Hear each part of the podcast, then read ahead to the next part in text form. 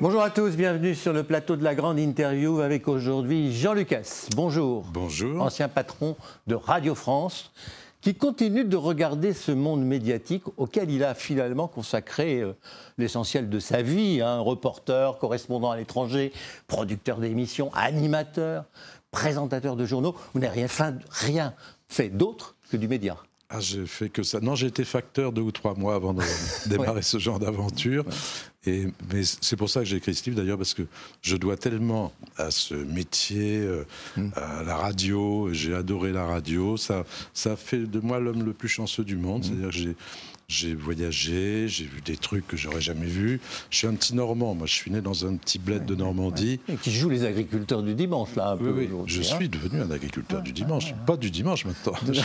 Je, passe mon temps avec mes chevaux, faire du foin, des, des clôtures, des trucs. Mais je suis retourné à ma vie d'avant quand j'étais petit, mais entre-temps, j'ai eu la chance de faire ce que j'avais envie de faire. Enfin, vous connaissez ça, on ne fait pas ce métier par hasard. Alors, je, je disais en présentant, vous avez été dans la dernière partie de, la carrière président euh, de Radio France, c'est-à-dire euh, euh, président de, la première chaîne de, service public. On va en parler. Et puis vous êtes devenu un peu historien avec ce livre-là, ces, mondes, ces ondes merveilleuses, pour commémorer, je crois, les 100 ans de la radio.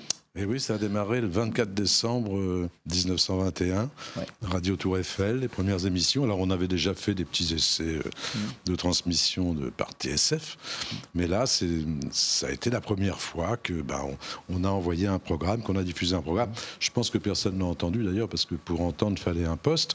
Mais bon, ça s'est développé très très vite. Dix ans après, il y avait 6 millions de récepteurs en. France, donc c'était formidable. Puis ça s'est développé partout. Et puis c'est tellement génial d'entendre un truc qui sort d'une boîte. Mm. J'ai jamais rien compris à la technique. Non, alors ce que vous dites dans le bouquin, ne me demandez pas, me demandez rien sur la technique, je comprends rien. Non. Non, non, c'est le son, moi, qui m'intéresse, c'est les voix qui m'intéressent. C'est-à-dire, je trouve ça formidable. Le moyen, le contenu. Oui, ça c'est encore autre chose. Mais il y a cette magie pour moi de la voix. Je suis très sensible aux voix. Et je pense que c'est lié au fait que quand j'étais petit gamin, dans ma campagne normande, ma mère me disait Tu peux pas t'ennuyer, tu as un chien et des livres. Mais il y avait que la radio, la grosse mm. radio qu'on avait sur le buffet. Là, ça mm. marchait toute la journée, ce truc. Et on entendait des choses pour quelqu'un qui n'a pas beaucoup de perspectives, euh, même géographiques. Enfin c'était un truc absolument merveilleux. Même les noms sur la, les, vous savez, sur les vieux récepteurs, il y avait écrit Bratislava ou euh, Greenwich. Qu'est-ce que ça veut dire? C'était des noms de, stations. Ouais. Et donc je hein me disais un jour, je vais aller à Greenwich, ce qui est bête, mais bon, j'y suis pas allé, hein, évidemment, mais Bratislava non plus, je sais plus comment ça s'appelle aujourd'hui, mais enfin bref. Vous ça... auriez pu aller à Ushuaia. Oui, j'aurais pu, bah oui, mais enfin ça c'était quand même assez loin, mais c'est quelque chose qui m'a toujours euh, inspiré, enfin une espèce, ça m'a développé l'imagination. Comme c'est vrai, il y a 40 millions de Français qui écoutent la radio tous les jours.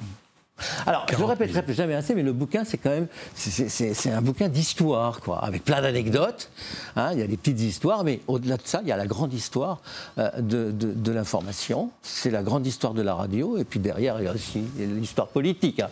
On, on, en parlera. Premier est-ce qu'on a, est-ce qu'on connaît l'inventeur de la radio? Alors là, vous me posez des cols parce qu'ils sont dans le bouquin. Mais non, mais euh, c'est Edison, en gros. Le, Marconi. Oui. On m'a dit Marconi. ça se discute beaucoup parce que euh, Marconi, oui, mais Edison, lui, il avait découvert ça, comment ça marchait, mais il s'intéressait aux lampes. Vous voyez, au courant électrique dans les lampes. Donc euh, la radio, c'était pas, il n'avait pas projeté. mais auparavant, il y avait quelqu'un qui avait découvert, on dit inventé, mais il avait découvert les, ronds, les ondes radioélectriques. Oui, c'est Hertz qui avait ah, découvert euh, ça. D'ailleurs, on parle toujours de réseau hertzien, de choses comme ça. Il s'est passé plein de trucs très très vite qui n'ont pas été exploités sur une cinquantaine ou une soixantaine d'années. Puis il y a toujours un type qui sait à quoi ça peut servir une invention. Et ça, c'est absolument euh, formidable. Quoi. On doit tellement à ces gens-là imaginer la vie sans radio. Mais mon Dieu, mais D'accord, on a les réseaux sociaux, on a Internet, c'est épatant, mais c'est juste que la queue de la comète. Oh, mais, même plus loin, moi, qui reprends ma casquette de prof d'économie que j'ai été autrefois, c'est l'innovation schumpeterienne. C'est-à-dire que c'est quelqu'un qui invente mmh. un produit dont personne n'a besoin, a priori. Oui, après, non, mais c'est exactement ça. Et alors, il y avait un type qui avait très bien compris ça, c'était Léopold, le roi des Belges. Oui. Parce que lui, alors, un- avant euh, les Français, enfin avant euh, Radio Tour Eiffel, je crois que c'était en 1909, il avait dit, mais c'est génial, euh, la radio. Non, c'était en 1914, il avait dit, mais c'est absolument génial. Et donc, il avait fait des concerts le samedi. Donc le samedi, euh, bah, il y avait deux ou trois heures de concert. Concert Mais- classique, Oui, c'est ça, oui. symphonique. Avec, avec des compositeurs français et belges. Alors, Ouais. je connais pas très bien les compositeurs Belges, belges, euh, mais ça fait rien, c'était quand même sympa, paraît-il. Et pareil, je me demande qui pouvait bien écouter ça. Donc le roi des Belges avait compris qu'il y avait peut-être un avenir là-dedans, c'est formidable. Alors, il y, a- eu aussi, euh, quand on regarde l'évolution euh, des, techno- des techniques, euh, des, des- des innovations qui ont été plus nombreuses que dans l'automobile, par exemple, qui sont pourtant deux produits et deux grandes inventions qui ont la même origine, la même époque. Oui, alors je ne sais pas si la comparaison tient. Mais si Mais parce, parce que regardez, dans, dans- dans la radio, vous, vous avez démarré avec les, les postes à galène, ouais, moi j'ai joué à ça quand j'étais petit. Euh. oui, la, la radio, euh, Radiola, là où... Oui, oui. Alors ça, c'est des gros trucs avec Ouais, des lampes, ouais, tout ouais. ça. Puis après, y a eu le transistor. Oui. Ah bah le transistor. Non, parce qu'avant, la radio, elle restait où elle était. Puis il fallait un fil, euh, 110 volts, machin. Le transistor, c'est la libération de, de la radio. quoi. C'est c'est- c'est absolument phénoménal ce qui s'est passé. C'est un petit machin, un transistor. Moi, je- j'y connais rien. J'ai regardé ce que c'était qu'un transistor. Ça a deux petits bouts de fil qui traînent. C'est gros comme euh, la moitié d'un dé à coudre. Enfin, à l'époque. hein. Et ça marche. Enfin, on peut balader son transistor. Après, on le met dans la voiture. On met une antenne. Ça roule. Ça marche. C'est absolument. euh, c'est indispensable. Quoi. Je ne sais pas comment on pourrait vivre sans radio. Chez moi, j'ai 10 radios. Il y en a une dans chaque pièce. Ça fait Alors, un peu quel, vieux jeu. quel est, quel est le secret? Vous dites à un moment, le secret du succès de la radio, euh, vous, vous dites, à à la radio, on ne parle qu'à une seule personne à la fois, même si des dizaines de millions de paires d'oreilles traînent derrière le- leur poste. Mais c'est vrai, c'est une relation C'est intime c'est et ça qui est collective. extraordinaire. C'est- c'est- McLuhan disait c'est un média show. Il aurait pu dire c'est un média show. Mais il y a un type qui a compris ça merveilleusement, c'est Roosevelt. Franklin Delano Oui, vous en Roosevelt. parlez. D'accord. Pendant la dépression, il faut imaginer ce que ça a été dans les années 30, l'Amérique. C'était euh, c'était foutu, quoi. Et Roosevelt n'avait rien à offrir comme solution. C'est comme aujourd'hui euh, la pandémie, le virus, où on ne peut pas régler les choses comme ça. On ne peut pas dire je décrète que la misère, Ouais, c'est fini. ouais. Donc il n'avait qu'un Ouais. truc à vendre, c'était une idée. Et donc son idée, elle a pris dix ans quand même avant de se concrétiser et que ça aille mieux. Et il le faisait à la radio, c'était ces fameuses conversations euh, au coin de la cheminée, là il en a fait une quarantaine.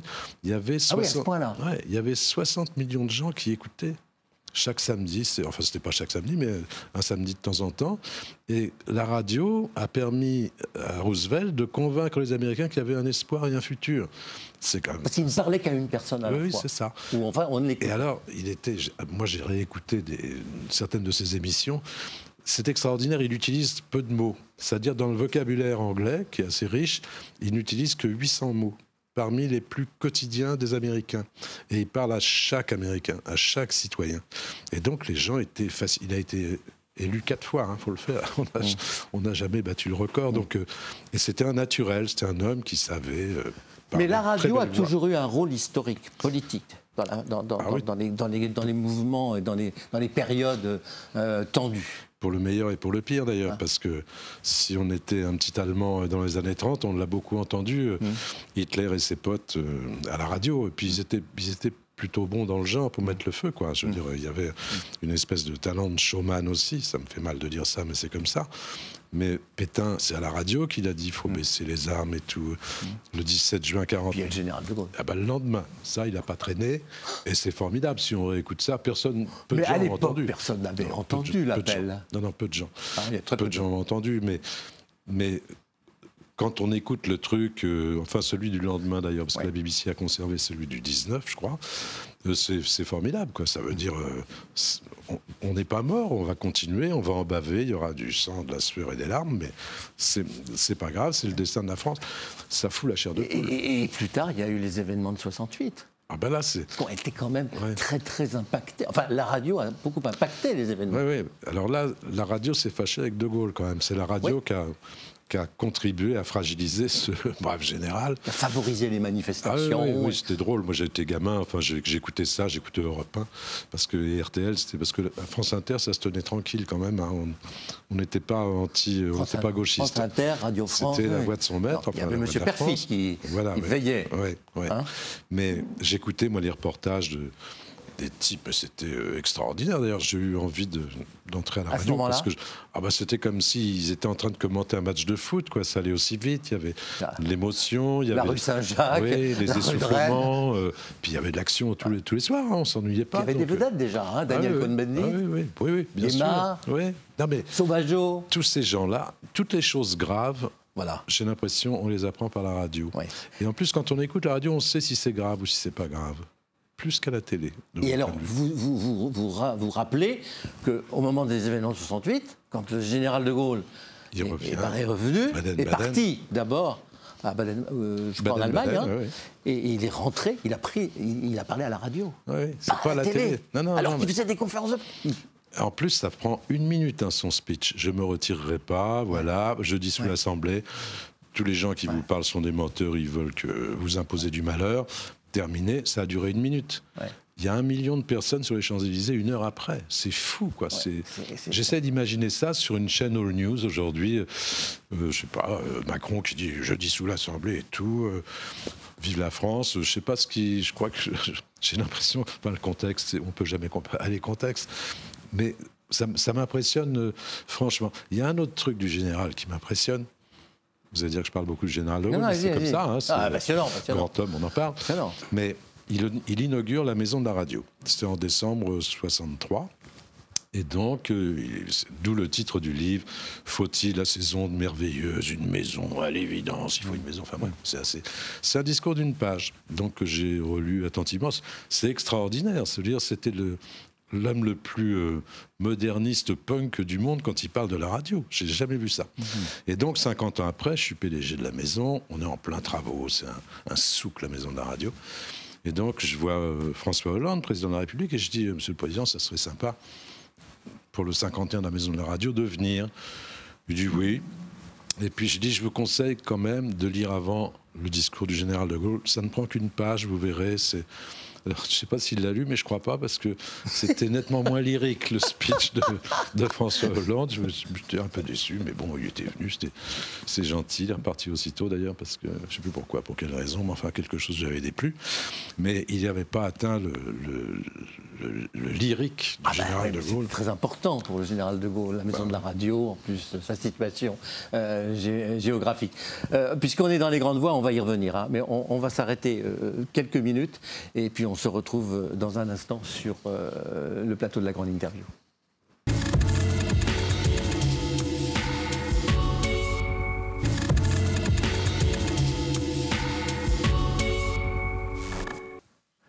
Bien, on se retrouve sur le plateau de la grande interview avec Jean Lucas, euh, qui nous inonde d'anecdotes sur la, radio, puisqu'il y a passé sa vie, hein, terminant euh, président de, euh, de, Radio France, toute sa vie pratiquement dans le service public. Vous n'avez pas mis le pied dans une radio privée, si? Si, radio classique. Radio classique. J'étais remercier un jour de France Inter quand j'étais directeur.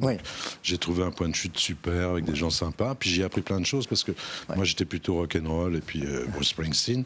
Donc j'ai appris un peu des choses grâce à mes amis de radio classique. C'est un très bon souvenir. Sauf que c'était une radio assez intime et thématique. Très CSP+. Oui. Très chic. Et moi j'étais... Ah oui, oui. très chic. Top. Sauf que moi j'étais habitué aux gros, grosses machines où on dit tiens, on va aller à New York, on est 150, euh, on va faire une journée spéciale, on va aller à Berlin, on va aller à Moscou. Donc là, c'était plus confiné, mais j'en garde un excellent souvenir. Alors, vous racontez tout ça hein, dans, ces ondes merveilleuses. Euh, le livre que vous sortez, là, La radio à 100 ans, c'est chez Baker Street. On n'avait pas cité le, nom de l'éditeur, faut toujours. Très bon éditeur. très bon éditeur, évidemment. Euh, donc, c'est une œuvre d'historien, mais vous racontez aussi, à, côté de la technique, l'évolution, tout ça, qu'on vient de voir, les grandes voix, les voix, ceux qui ont. Parce que la radio, c'est surtout des voix. des voix d'hommes, des voix de femmes. Mais il y a quand même eu beaucoup plus d'hommes que de femmes quand je fais le décompte de tout ce que vous racontez, je n'y suis pour rien. un problème. hein. Les quotas ne sont pas respectés. Le monde hein. change. Vous avez enfin, remarqué, le monde change. Bon, il y a des grandes voix qui, sont devenues célébrissimes dans la France entière. Ouais. La famille du raton, enfin, c'était toute, toute ma petite enfance. À vous aussi, sûrement. Ouais, mais je- Le justement. petit je- tout double. Oui, C'était pas, c'était pas sur Radio France. Hein. c'était RTL. C'était RTL. Ouais. Mais y- toutes les radios ont apporté énormément. Europe 1, moi j'ai biberonné à Europe 1 quand j'étais gamin, et même tardivement, RTL aussi, et France Inter, bon, c'est devenu ma maison. euh, voilà, de, c'était mon, mon nid à moi, mais, mais je, en fait j'ai écrit ce livre parce que je dois tellement à tous ces gens-là. Tous les gens, alors je n'ai pas cité tout le monde. Parce Oh, le faudrait- tribunal des flagrants délires Bah oui, qui- Claude qu'on nous donne en illustration. Quelle Mais non, époque mais-. Je dois tout à ces gens-là. Moi, je veux dire, euh, ils m'ont. C'est pas apprendre quelque chose, c'est montrer quelque chose. C'est quand vous avez du temps, José Arthur, euh, Claude Le Villers, euh, Bouteiller, Chancel. Voilà quoi, si vous regardez ça, vous êtes invité à regarder euh, comment fonctionne euh, l'esprit de gens qui ont beaucoup, beaucoup, beaucoup de talent et de culture. Mm. C'est ce qui me fascinait vraiment. Je vois là, euh, le portrait de José Arthur. J'ai passé des années à rire avec José, à apprendre plein de trucs. C'était un homme extrêmement cultivé. Le titre de son émission le soir qui berçait quand on faisait nos études. Pop Club. Popcorn. Pop Club. Oui, oui, oui. Ah bah c'était... On a tout vu là-bas, on a même vu les Beatles euh, Oui, au oui, bar noir de absolument. la maison de la radio. Enfin, il y avait tout le monde y est passé. J'ai jamais vu un type qui avait refusé une invitation de José. Pourtant, il avait la dent dure hein, quand il s'y mettait. Puis il passait très tard le soir. Ah en c'était 22 heures Il y avait minuit. personne d'écoutait, il y avait quelques Ouais. insomniaques. Si, si, moi. voilà. Non, non, mais moi, je, je- je suis admiratif de ces gens-là. Ouais. J'ai travaillé avec Bouteiller, par exemple. J'étais un petit reporter. C'est la- Thierry Roland sur la photo, là, pardon. Oui, c'est Thierry. Roland Ouais. qui a travaillé aussi, Ouais, euh, un type formidable, qui a travaillé, euh, pourtant je ne suis pas sportif, mais euh, lui je l'aime bien. Ouais. Lui et Vendroux, je les adore. Mais bon, feu, Dieu, Dieu et son âme. Mais Bouteiller, un jour j'étais un petit reporter à la rédaction de France Inter où je m'ennuyais quand même assez régulièrement. Parce que c'était répétitif, faire les flashs, tout ça, c'était bon. Et il me dit, tu veux aller au festival de Juin les Pins avec moi? Mais comment je veux? On va aller voir la Fitzgerald, Count Basie et tout, mais c'est dingue, quoi. Je devais avoir 22, 23 ans. Euh, Tous ces gens-là m'ont apporté. Mon- Claude Villers, il m'a dit, tu veux aller aux États-Unis avec moi, accompagner des gens Euh, mais, mais, comment, mais comment donc, monseigneur Enfin, donc, tous, tous ces gens-là, puis les regarder travailler. Il y en a un que je voudrais citer, c'est Gérard Cyr qui était le gentleman absolu, complice de Jean-Yann pour tout un tas de films. Enfin, il était inspecteur des impôts quand même au départ. C'est- tous ces gens ont eu un chemin de vie extraordinaire. Je trouve que c'est Ah, il n'y avait pas un profil de carrière type. Voilà. hein. Les écoles de journalisme, il y en avait, mais enfin bon, c'était pas tellement le truc. Et il y avait, euh, alors c'est- c'est un peu, euh, mais je vais avoir l'air d'un vieux machin si je dis ça, mais je trouve que tous ces gens avaient vu, Claude Villers avait été catcheur pour gagner sa vie. Il avait travaillé au Crédit Lyonnais à l'âge de 15 ans avec Eddie Mitchell. Ils étaient potes comme cochons, d'ailleurs. c'est- Donc c'est eux qui faisaient la radio. Ouais, puis, euh, puis avec une grande liberté, Ouais. contrairement. L'époque, politiquement, n'était pas évident. Sous Pompidou, moi je suis rentré sous Pompidou, c'était pas. Mais ce qui a tout changé, c'est quand même euh, l'ouverture à la concurrence. Après mai 68, l'arrivée des, l'arrivée des périphériques euh, en Ah, mais tant qu'officiels. déjà- Elles étaient déjà là, mais Oui. elles étaient périphériques, vraiment. Oui, mais Hein elles sont restées périphériques. Et hein, puis il y a eu toute 80. la, toute la modulation de fréquence. Euh, Oui, les mais- FM, les Oui. radios libres. Non, mais ça, c'est Plus en tard. 80 81, ça, c'est Mitterrand. longtemps, longtemps après, oui.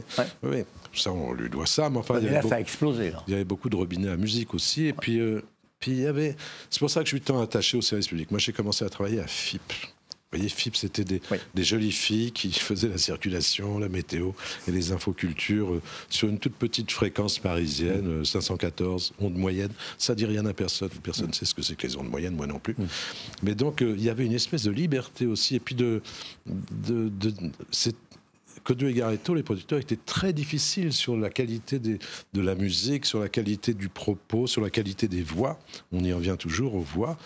Et ça, je- c'est pour ça que je suis très attaché au service public.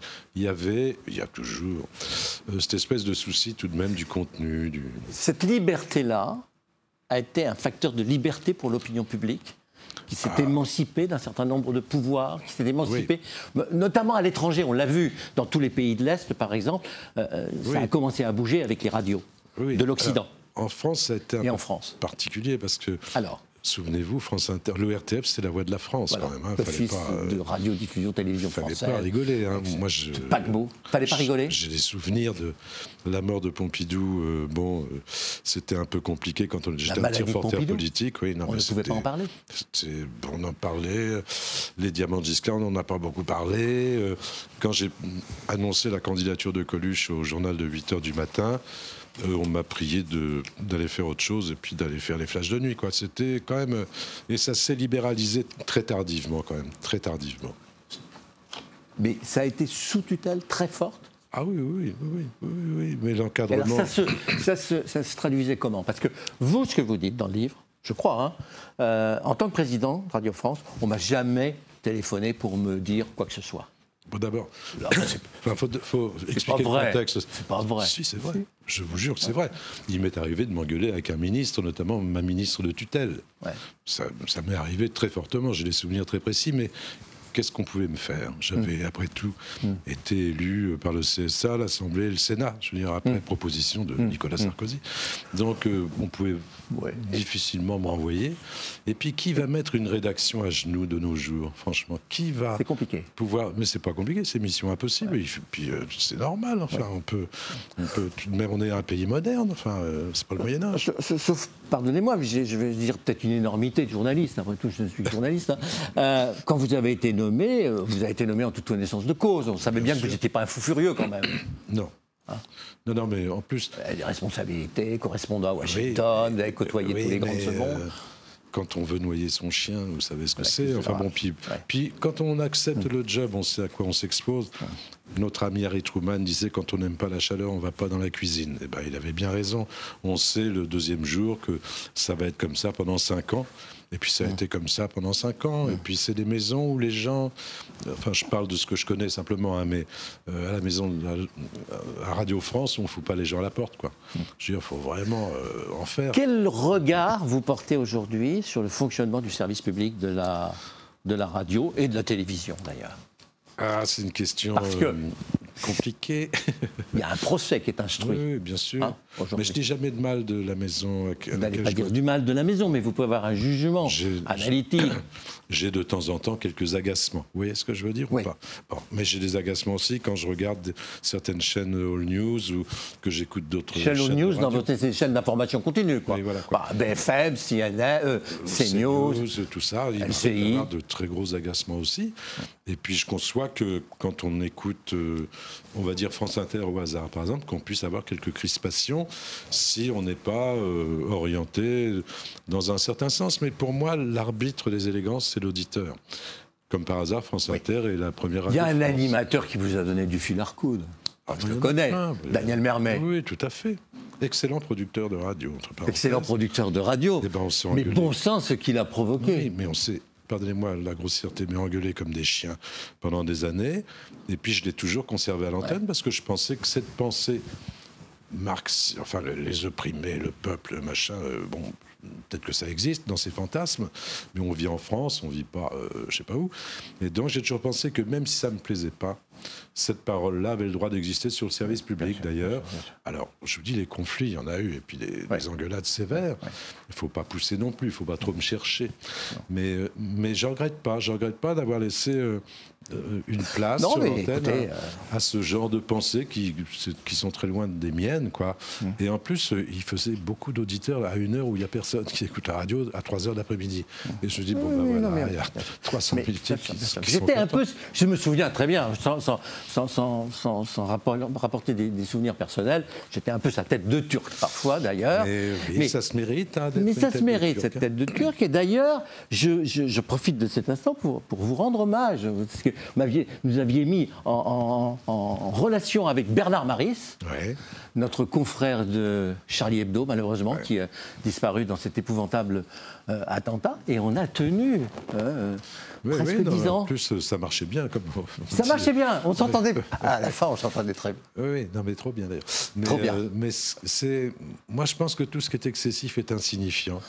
Et donc, bon, on peut vivre avec l'insignifiance, mais je conçois que ça puisse agacer l'entre-soi, le, puis le côté inquisiteur. Mais ça, c'est une dérive du métier. C'est pas simplement une dérive. Quand vous, quand vous jugez le monde journalistique français avec le monde américain que vous connaissez bien, Ah bah, moi, quand je suis rentré euh, des États-Unis, j'ai passé dix ans et on m'a nommé directeur adjoint de la rédaction de France Inter. Et euh, j'ai fait une dépression nerveuse, quoi. J'allais à la conférence de rédaction, je m'ennuyais à mourir. Et je me disais, mais je demandais au chef du service politique, euh, qu'est-ce que tu as aujourd'hui pour le journal Le Il me disait, on a le Conseil des ministres, on est mercredi. Je dis, je te remercie. Je, je c'était un peu. Et un jour, je leur ai dit, je m'ennuie, je vais m'endormir. Et je me suis endormi. Hmm. Et j'ai eu du mal après à restaurer des, un lien amical avec la rédaction, mais et puis ça m'est passé. je me suis dit. Euh, comment, euh, comment vous jugez aujourd'hui le fait qu'un certain nombre de journalistes semblent s'être octroyé un pouvoir de juger, un pouvoir même de condamner, qui dépasse et de loin leur prérogatives Ça me choque infiniment. Ça vous choque ah, ça me choque, c'est le contraire de mon métier. Mais comment réguler ça mais, je ne sais pas, c'est un vrai souci parce que le ravissement de soi-même, c'est pas une fin en soi. J'ai pas choisi de faire ce métier pour être un inquisiteur. D'ailleurs, je déteste les inquisiteurs. Que fait le CSA Que fait le CSA Ah, bah, c'est une bonne question. Tiens, je vais poser la question au CSA. D'ailleurs, je l'ai déjà posée. Mmh. Et euh, j'ai pas de réponse très précise. Je crois que ça, c'est extrêmement dangereux c'est extrêmement malsain d'abord, puis moralement c'est indéfendable, mais c'est extrêmement dangereux parce que moi j'aime savoir d'où parlent les gens. Je suis journaliste, je ne mm. suis pas médecin, je ne suis pas mm. enquêteur de police, mm. je suis pas, j'ai jamais joué ce rôle-là dans ma vie. J'ai cherché, j'ai essayé de trouver des réponses, mais je me suis jamais arrogé une qualité ou une compétence ou une expertise que je n'avais pas.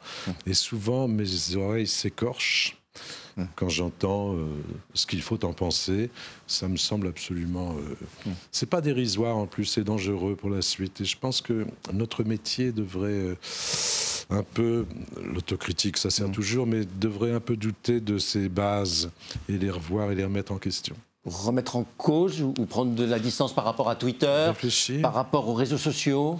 Par rapport au YouTube On ne va pas remettre le diable dans sa boîte. Et puis après tout, il faut aussi se méfier de nos réactions. Moi, j'ai un certain âge, j'ai mon expérience, le monde a changé, donc j'essaie de, de bien, euh, bien comprendre le tout. Hmm. J'ai parfois du mal, j'ai parfois du mal. Euh, j'ai toujours pensé ouais, enfin, vous êtes modeste, hein, parce que si on veut un peu euh, comprendre un peu mieux et puis voir ce qui s'est passé pendant un siècle quand même dans ce monde de la radio, je rappelle, ça s'appelle Les ondes merveilleuses, le livre, hein. La radio à 100 ans, Jean Lucas, euh, Street. Je rappelle que vous étiez euh, président de Radio France. Vous avez même été euh, membre du comité éthique de cette chaîne. Au nom de ce qu'on vient d'évoquer. C'est-à-dire la liberté d'expression, c'est pas un truc où on condamne sans connaître, sans savoir. Et donc j'ai eu plaisir, euh, même un honneur à, présider ce comité d'éthique et ça s'est plutôt bien passé. Bah, écoutez, ça a été un plaisir de vous recevoir en bah, euh, aujourd'hui, de rappeler un certain nombre de souvenirs dont une petite partie, toute petite partie, est commune. Hein, elle nous est commune. Euh, j'en garde moi-même euh, un excellent souvenir. Et je garderai un bon souvenir de cette émission. Ben, Elle est, terminée, Jean-Luc euh, on la retrouve en rediffusion, on la retrouve en replay aussi sur les réseaux sociaux eh qui diffusent la radio. On la retrouve sur le site internet rtfrance.tv. Merci à tous, à très bientôt.